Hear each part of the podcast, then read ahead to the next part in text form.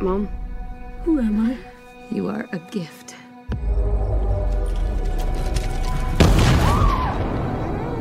We believe that you came here for a reason.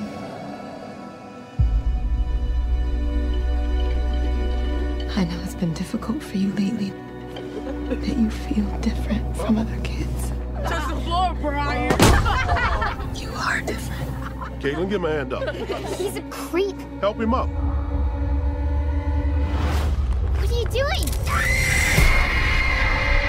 I want him in handcuffs and I want him gone. Do you even know who his real mother is? I'm his real mother. Let's go. Maybe there is something wrong with Brandon.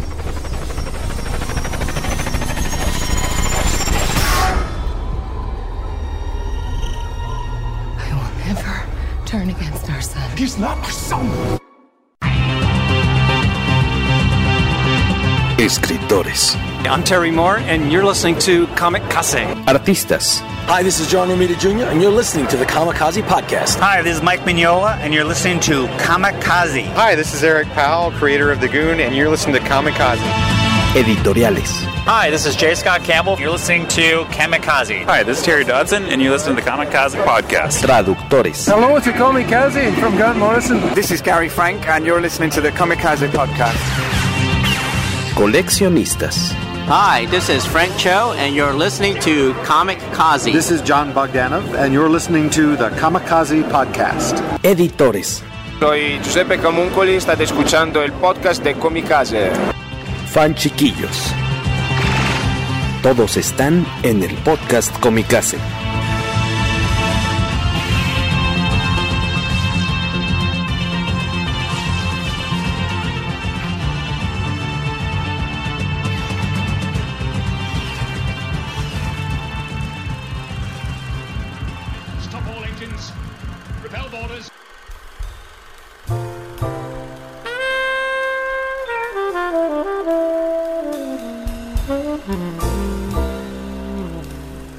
Buenos días, buenas tardes, buenas noches. Bienvenidos una vez más al poderoso podcast Comicase, episodio 115. Esta vez hecho a distancia, estamos en eh, dos ciudades distintas, cada vez más internacional. Comicase desde Monterrey y la Ciudad de México para ustedes, público de Latinoamérica. A mi izquierda virtual se encuentra Luis Magui, desde la torre Avenger, grabando solito como perro. ¿Y quién más anda por ahí?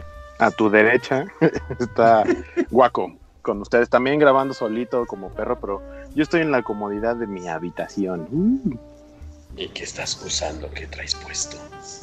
Tus calzones, sí, calzones sí. Lo único que les puedo prometer que traigo puesto. Muchas gracias a la banda Comicase que eh, se toma el tiempo de escuchar esta cuestión cada semana. Este episodio en particular, como ustedes ya lo están viendo, ya lo están leyendo, escuchando, se trata sobre la película Brightburn, o ¿cómo se tituló aquí en México, Guaco? Hijo de la oscuridad. Un nombre muy raro que de hecho me acuerdo que los pósters preventivos habían salido eh, solamente con el subtítulo o, o la adaptación de El Hijo y luego le añadieron el Hijo de la Oscuridad para que, pues para darle más dramatismo, ¿no? No estoy seguro si eso también tiene que ver con el nombre que le pusieron en España, porque en España sí tiene, creo que sí se quedó con ese nombre. Eh, sí, es el, el español.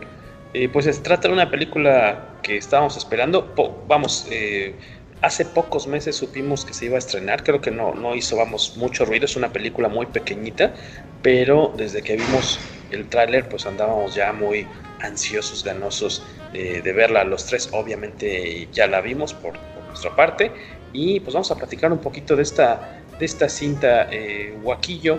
En una reseña que tenemos ahí en comicase.net, mencionas que esta cinta está relacionada o inspirada, podríamos decir de cierta forma, en los famosos Elseworlds de DC Comics.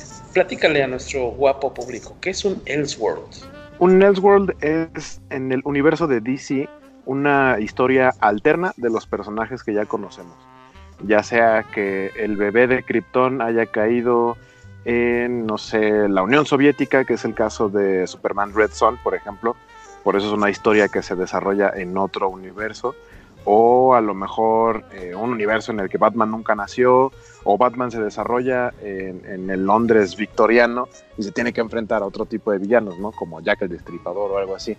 Eh, entonces, esta en Brightburn básicamente es la idea de el bebé, obviamente no de Krypton, porque aquí no, no es parte del universo de DC, simplemente es un bebé extraterrestre de las mismas características que se podría decir que tiene la historia de Superman, pero eh, con el giro de que pues este niño decide no volverse superhéroe, sino volverse una especie de supervillano, lo cual convierte la película más, más que en género superheroico, lo convierte en, en un filme de horror.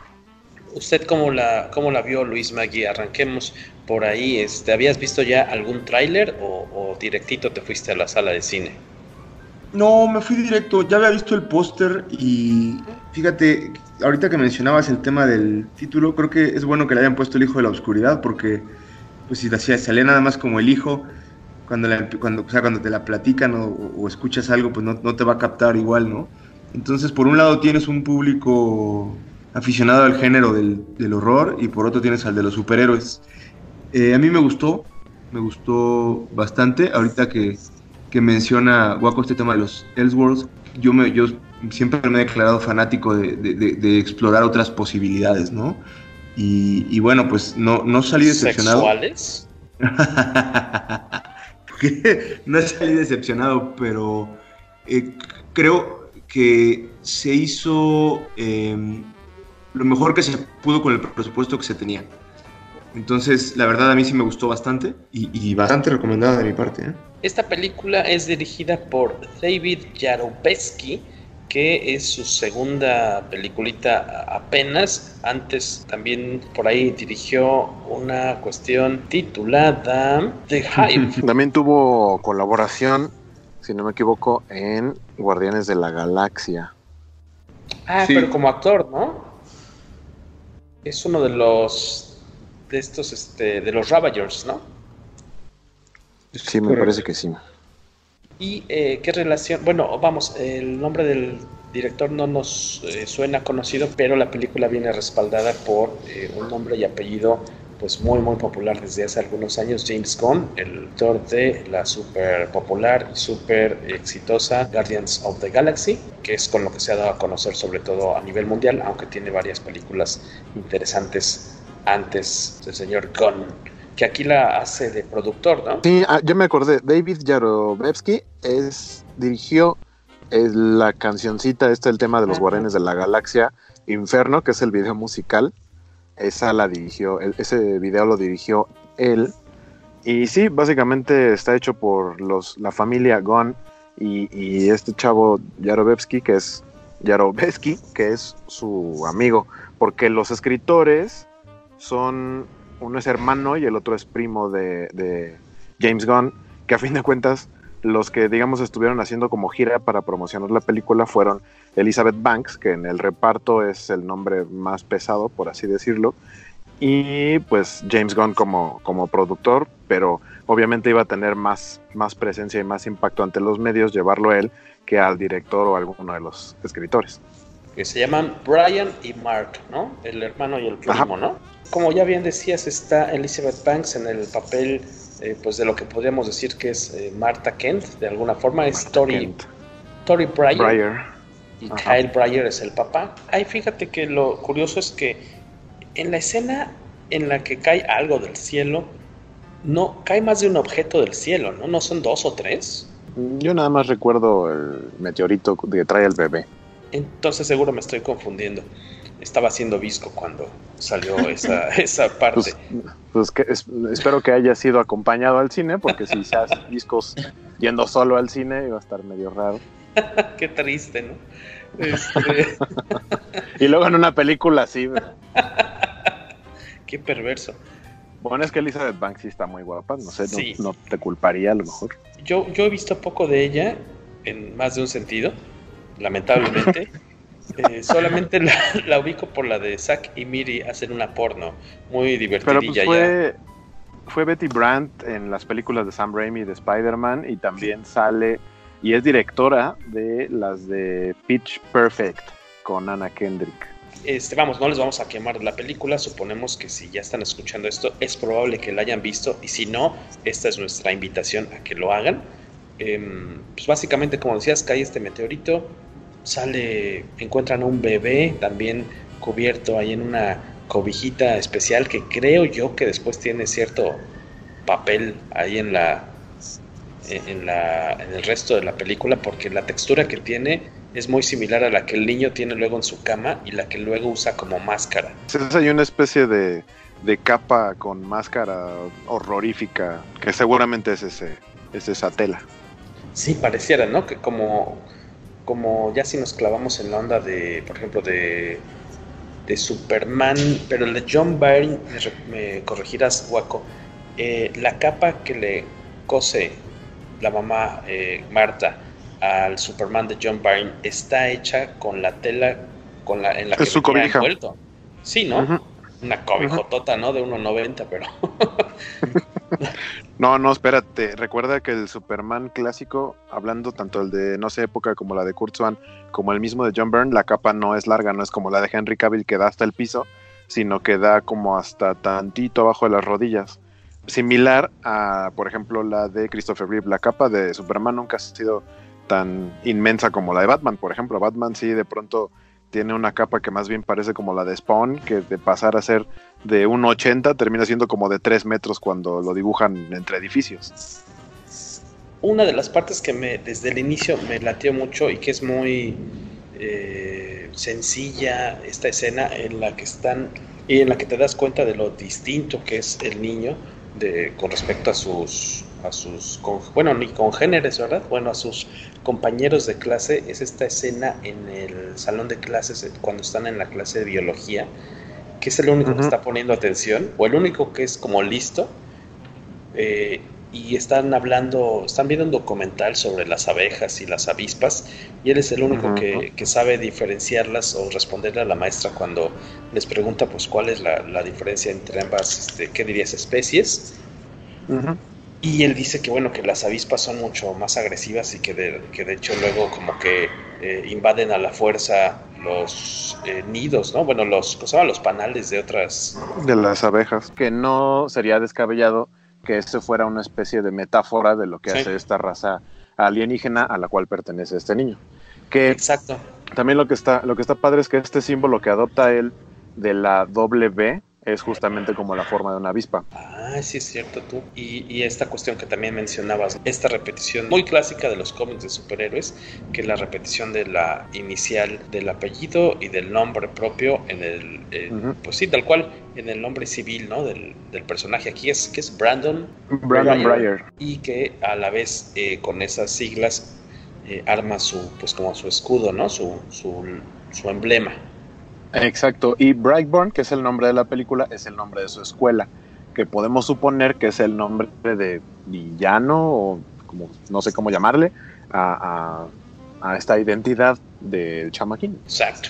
Y el chavito se presenta como un niño, pues bueno, ¿no? Que hace eh, su tarea, ayuda en la casa. Vamos, es un, un, buen niño hasta que un día entra como una especie de trance nocturno, ¿no? Que esta máquina o la nave en la que llegó se, se, enciende y, como que le despierta algo, ¿no? Como que le manda una señal eh, que al principio es como desconocida, una señal rara, y es la que le empieza a hacer que se despierte sus poderes. Sí, exacto, lo empieza como a llamar. También, ¿cómo ven esta cuestión de, de cómo se maneja o cómo se aterriza esta idea del bullying en, las escuelas? que está como en secundaria el Chavín? Pareciera que está en secundaria, así como de 12, 13 años, ¿no? Digo, no, no le veo ningún tipo de mensaje a la película, más bien creo que es el detonante, o sea, aquí entra este, esta, este cuestionamiento de decir, ok, sí, la nave lo llama en las noches, va al,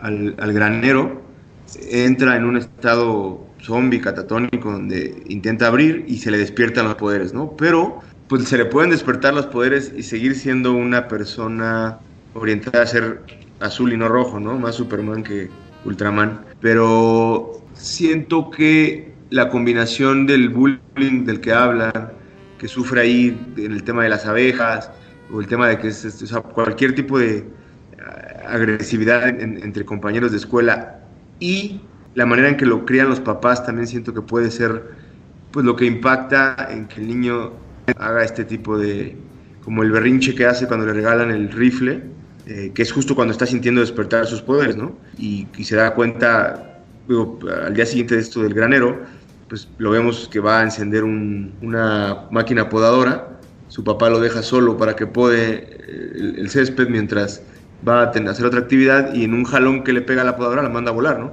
Entonces como que apenas se está dando cuenta y justo en ese momento en las noches van y, le hacen un pastel de cumpleaños, le regalan un rifle, el papá se pone medio espeso con el tema de está muy chico para tener un rifle y a la hora que se lo quiere llevar el niño hace berrinche. Entonces digo, no, digo que esté bien o que esté mal, simplemente esa combinación de, de la crianza que le dan al, al chavo sumado al lo que vive en la escuela de bullying, eh, creo que es parte de lo que acelera en este proceso donde yo asumo que la misma raza alienígena pues era con la idea de conquistar, ¿no? Una, una, raza guerrera o algo por el estilo, eh, porque lo, lo, escuchamos cuando dice las, las, las, palabras, estas en otro idioma. Entonces yo siento que de todos modos está orientado a la guerra, orientado a la conquista, a la violencia, pero sí siento que se detona mucho con estos dos factores, el bullying que comentan y súmale eh, la manera en que lo crían los padres. Pero ahí también es de cierta forma como tomar en cuenta que este despertar no sucede cuando ya es adulto o cuando es muy niño, sino en la mera edad de la punzada. Y aparte esta, la, famosa plática, ¿no? De las abejas y las son y las flores. No, no, la, ah. la ah. sexual. Ah. Oye, y al final la, la moraleja es está bien tocarte, hijo. Y le dice el niño, ¿ahorita? ¿Cómo? Que de cierta forma le da pie a que luego él se atreva a ir a visitar a la chava que le gusta, que es cuando le dice, bueno, es normal que te sientas así y asada, pero pues tú dale vuelo a la hilacha, ¿no? y él lo interpreta mal porque se vuelve medio acosador de la chavita que le gusta. Sí, eh, pues, es, inmediatamente... A, Mira, yo sí siento, y, y, bueno, no sé, pero cuando le ves la mirada como que no, no, no siento que los niños, si ves el tipo de convivio que tienen en la escuela, vaya él, o sea, hay maldad dentro de él, ¿no? Porque si le dice esto y, lo relaciona inmediatamente con ir a meterse en la noche a la habitación de la chica, aunque le lleve o no la flor o lo que sea, pues está enfermo. Realmente siento que ningún niño que no tuviera este gen malévolo haría semejante cosa, ¿no? Yo le decía a, a Waco, yo, yo, le comentaba a Waco y creo que eh, él, me decía que, por ejemplo, él no lo había eh, como interpretado así, y aparte porque él pensaba que era complicado que algo así se viera en pantalla o que iba a incidir directamente y negativamente en la clasificación de la película. Cuando ves que aparece ahí en el cuarto la chavita a la que ya le estuvo haciendo ojitos y el papá le dijo, sin querer queriendo así, no, pues si, te antoja lo que quieras, pues tú dale. Yo en un momento creí que íbamos a ver algo así medio, medio pasadillo de, no, no de color, hacia cuadro, pero, pero sí. Pero sí insinuado. Más insinuado como de abuso, ¿no? Porque él ya sabe que es capaz de hacer cosas eh, sobrehumanas. Pero yo creo que sí, como dijo Waco, este, habría hecho que la clasificación de la película hubiera sido más restrictiva. Y hubiera desviado el tema un poco. Siento que sí, pero... empieza una serie de, de, acciones que él va, creo que va construyendo dentro de, dentro de él mismo este, esta personalidad, este, pues psicópata, ¿no? Eh, conforme pasan, cada vez que alguien va a hacer algo que en su mente le va a afectar a él, empieza como a agarrarle hasta el gusto al, tema de Seek and Destroy, ¿no? Porque cuando se, se disculpa con la niña por, por bueno, va y, lo, visita en la noche después del campamento y ella pues obviamente lo reconoce, ¿no? Aunque como niño no sabe si decirle, o sea, le dice a su mamá que vio a, Brendan, Brandon y ella pues no le cree y estando ya en, el, en una clase de educación física, están haciendo este famoso ejercicio donde construyes confianza en los demás, cerrando los ojos y dejándote caer hacia atrás y entre todos te van sosteniendo y lo que se esperaba, ¿no? Cuando le toca a, a la niña de alguna manera recibir y, rebotar a Brandon, eh, pues se quita, ¿no?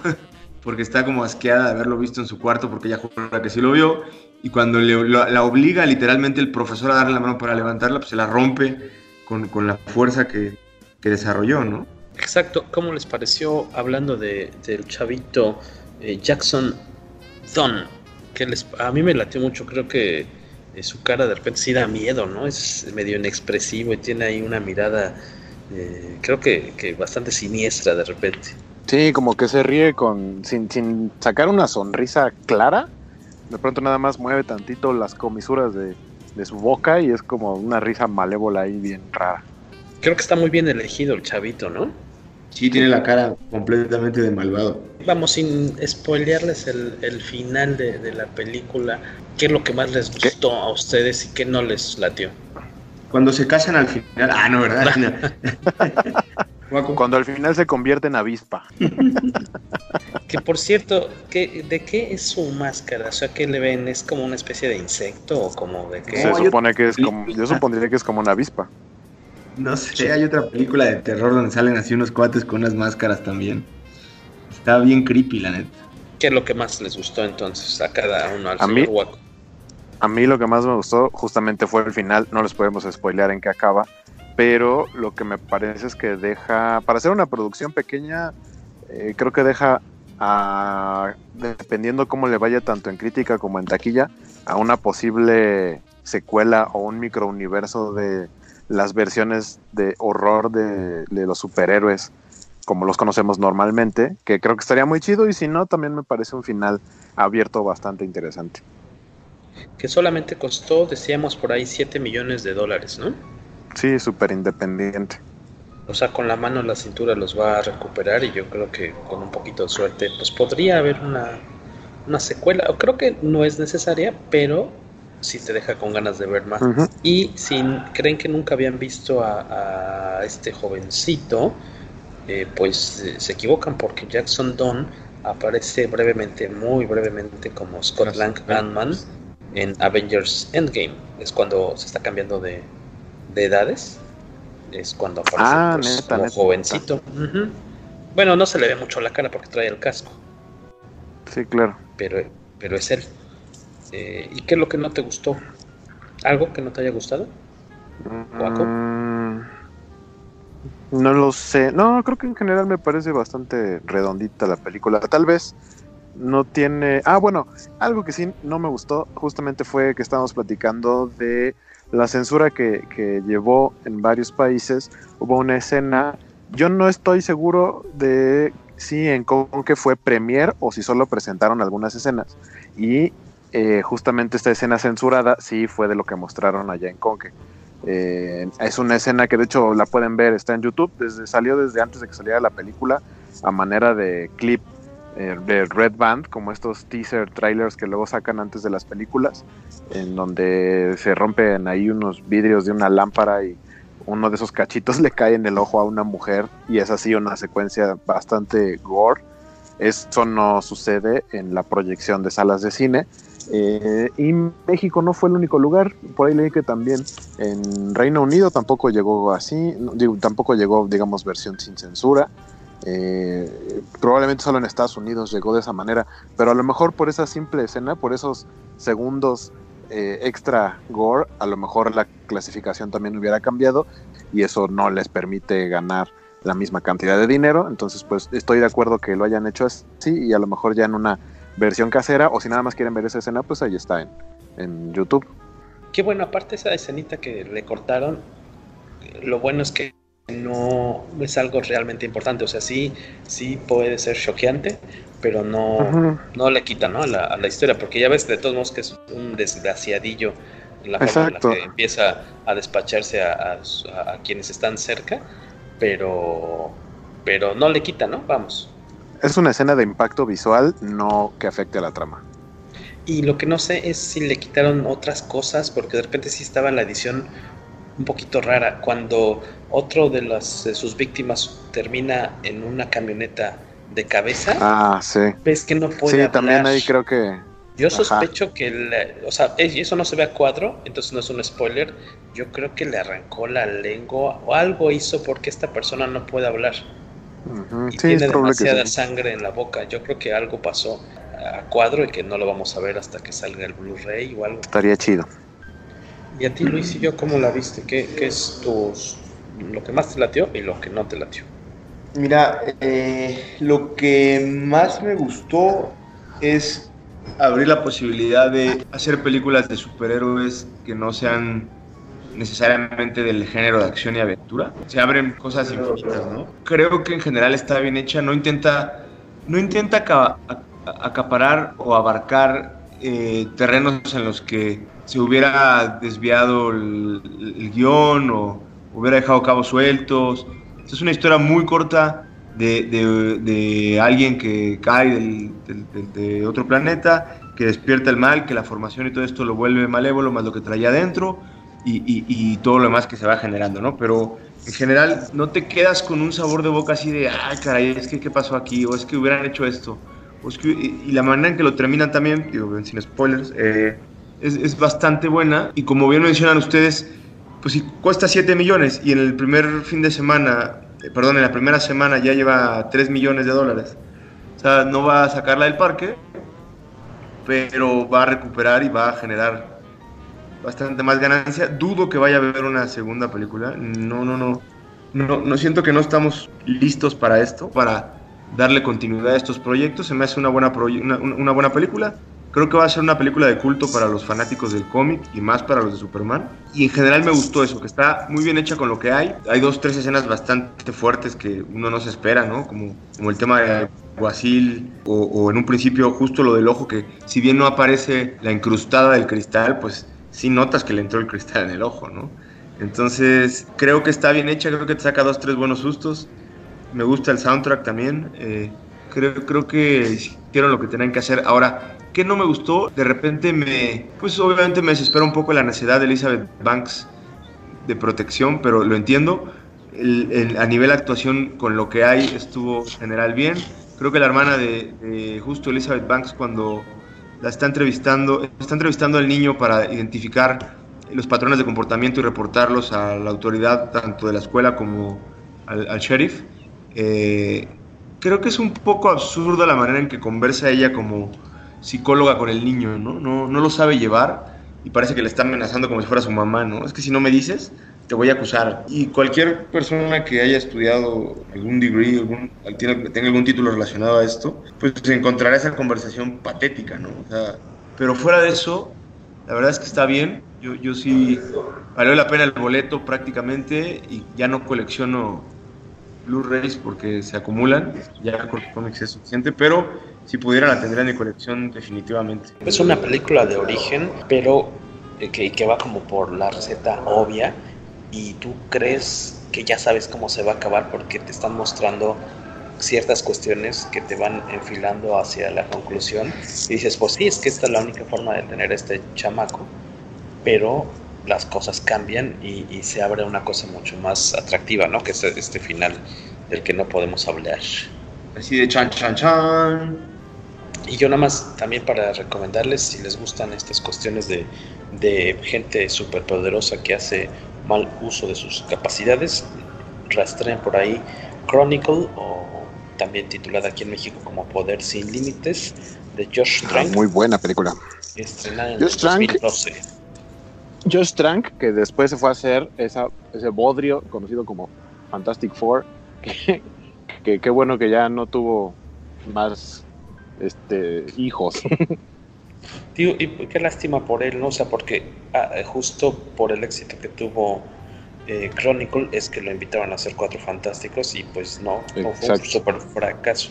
Creo que nunca habíamos estado en un estreno de medianoche con tan poco público este, ansioso por ver una película, ¿te acuerdas? Sí, estuvo bien triste porque, si mal no recuerdo, o sea, nosotros creo que compramos como para una sala normal, no era ni IMAX ni, Cierto. ni- creo que ni 3D era, y había tan poca gente para todas las funciones que organizaron en ese mismo cine para la medianoche que decidieron juntarnos a todos y mandarnos a la sala más cara que era creo que la IMAX o la 4DX, no sé. O sea, nos mandaron y ni siquiera era la mitad de la sala la cantidad de gente que había para todas las funciones de medianoche en ese cine que era el de Plaza Universidad que normalmente se atasca. Sí, muy triste el caso de Josh Trank, pero perdónenlo por los cuatro fantásticos. Vean su gran película. Vean vean está muy buena. Muy, muy padre. Poder sin límites con, con este chavo. Eh, ¿El actor cómo se llama? Dane DeHaan es el protagonista que es el que hizo a Harry Osborn en Amazing Spider-Man. Las de Tom, este, no, Tom, Tom Holland, no. Andrew Garfield. Eh, él hace a, a, Harry Osborn ahí que después se convierte en este duende verde como como con herpes o no sé qué tiene en la cara. y este y también en Chronicles sale como el amigo del hermano de este chavito, que es uno de los protagonistas también, este uh, Michael B. Jordan, Johnny, que en esa película fue Johnny Storm, y ahora pues ya lo ubicamos como Killmonger en Black Panther y este, ¿qué más hizo él aparte Rocky. de Ah, bueno, Chronicle es Adonis Creed en la en las de Creed este, y pues ahorita más bien su carrera anda como viento en popa, o sea, a pesar de haber hecho a Johnny Storm. Pero pues como decíamos, échenle un ojito a esta de Chronicle, está súper padre, eh, vale mucho, mucho la pena. Habrá que rastrearlas si es que no las han podido experimentar. Pues creo que Sí. por el momento sería todo, muchachones. ¿Cómo ven? Sí, nada más No, va, Gogo, vas, vas, Ah, vas, vas. ah, eh, les, también ahorita como recomendación aparte de Chronicle, como no creo que sea parte del mismo universo, pero tiene que ver con el direct, con el productor que es James Gunn. Chéquense otra película también como del género de superhéroes, aunque no son super héroes, pero la película sí es super, así se llama, super, con Rain Wilson y con Ellen Page. Este que parece ser, Jorge dice que hay un guiño de esta película en la de Brightburn. Yo no la alcancé a ver, así es que tendré que verla de nuevo para mirar más a detalle. Sí, creo que hay un detallito ya tal cual en los últimos segundos, prácticamente en los créditos. Échenle un ojo a ver si ustedes también creen haber visto como yo algo relacionado con, con el. ¿Cómo se llamaba? ¿El Red qué? Crimson Bolt. Crimson. Crimson Bolt. Ah, por Sí, cierto. es- estaba escuchando que en algún, creo que podcast o algo así, dijiste que era el Red Mist y ese es el de Kikas, el Exacto. villano. Bien, Lelo. Por cierto, se me olvidaba que nos dejaron unos comentarios. Leo Careaga dice que esta película te abre la ventana a otro universo más, a otro universo más, y que espera que lo hagan eh, pues la secuela, que sería interesante. Ileana González ya quería ver la película. A Sorius Seref Jiménez le pareció que estaba 2-3, Palomera. A Indalecio Hernández, uy, Indalecio nos escucha con, desde que se hacía el programa de la quinta dimensión. Me recuerda más a Irredeemable, este cómic de Mark Waid que se publicó con Bruguera hace algunos añitos. Y al señor Mario Viñas, que por cierto lo invitamos a platicar de esto y nos dejó plantado as always. Dice que lamentablemente está censurada en nuestro país, pero que sí está muy buena, que él recomienda que la, que la vean. Eh, a Julio César Bravo le pareció bastante regular, que le faltó desarrollo al villano, eh, esto, este, según su punto de vista. Y por aquí nos dejaron otros comentarios sobre esta cinta. Denme un segundito y se los leo rápido. Antes de despedir el episodio, que por cierto por ahí hay una versión del póster de la película, pero estilo portada de cómic, muy simpática. Que me parece que fue hecho eh, como una especie de exclusiva para Conque, justamente. Este, Adrián Guzmán dice que esperaba más, que lo único que valió la pena fue el tráiler estilo Man of Steel. A Ángel Reyes le gustó mucho la mezcla Kakaroto Cal El. Definitivamente quiere más de Brightburn. Ah, el buen Ángel Roberto Reyes, un buen amigo.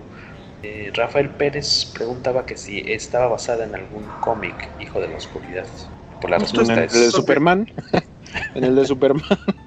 Justo, Jorge, eso te iba a decir que valdría la pena que a lo mejor pusiéramos en la red o algo, alguna especie de como eh, cúmulo de, portaditas de, de- este tipo de, de aqu- aquellos que les gusta Brightburn y, y quieren meterse en este tema, pues precisamente ese Ultraman que me comentaban ustedes en algún momento, que, que me metí más o menos a leer un poco del, del- lo que es la, la Tierra 3, ¿no? Y, y cómo aparece la primera vez en el Justice League of America número 29, cómo este cuate muere en, en- en el Crisis on the Infinite Earth y luego reaparece en, en algunos eh, arcos en Animal Man y en Infinite Crisis. Y, y- y también lo puse a revisar porque leí una, una reseña de Brightburn y, y me llevó a Supreme Power.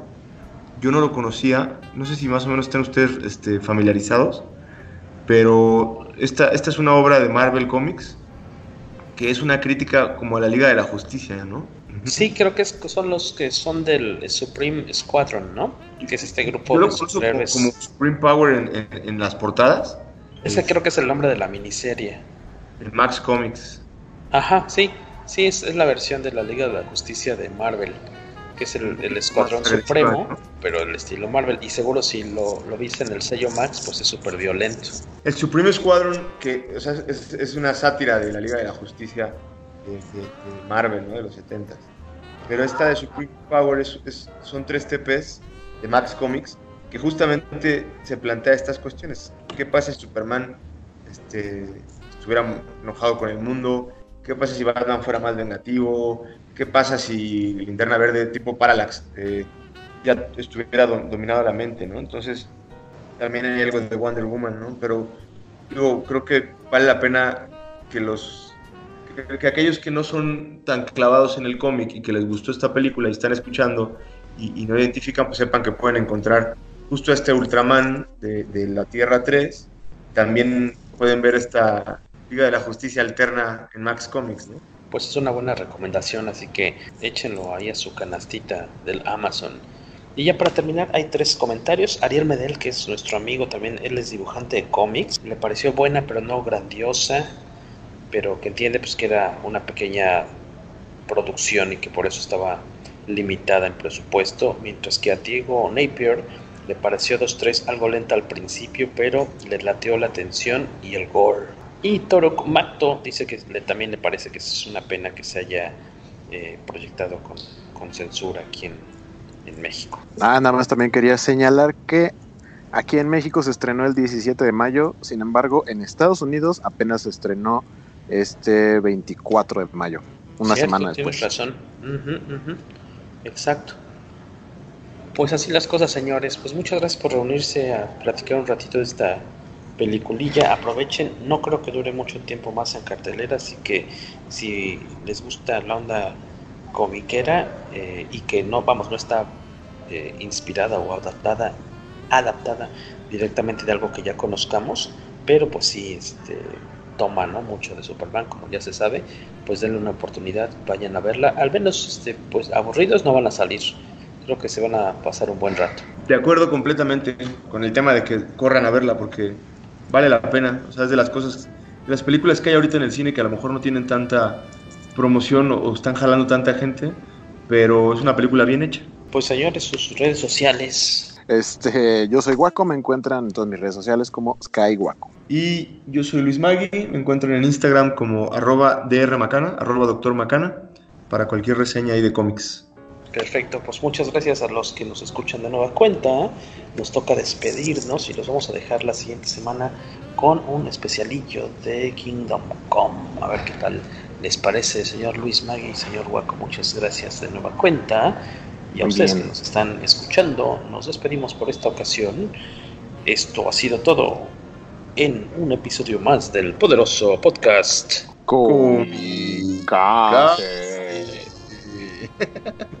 Qué horrible son eso. Todo a destiempo. Aur.